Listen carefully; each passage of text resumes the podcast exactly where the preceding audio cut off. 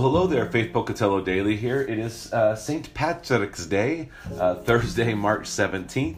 Um, hope you're wearing green today. Anyway, uh, so uh, looking again at mercy, Psalm chapter 51, verses 1 through 2. Now, David had just been confronted by the prophet Nathan about the fact that he had taken from Uriah Uriah's wife, and then he killed Uriah. And so David had a choice of how he was going to respond when confronted and with the conviction of his guilt.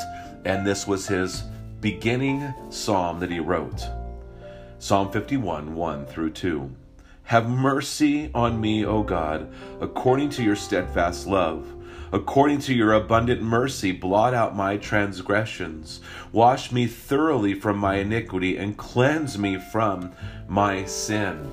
So we look at this, and this is really mercy is to have your iniquity, your sin, your blood guiltiness in this case, removed from you, to be washed thoroughly. This is the mercy of God, not to get what you deserve uh, David was guilty. He deserved to have to be removed from his throne, to uh, be put to death. He deserved all these things, but what does he do? He says, Lord, according to your steadfast love, according to your abundant mercy. You see, we need to understand God's heart toward us, and we need to call out and rely upon his heart toward us all the time. And so I want to encourage you today. Maybe there's some some guilt that you're dealing with.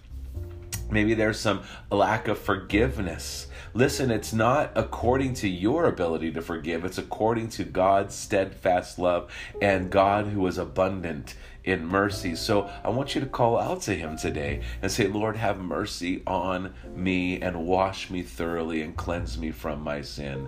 And, and just watch how He washes over you and assures you of His great love for you. So may God richly bless your day. Enjoy Jesus. Go and share life.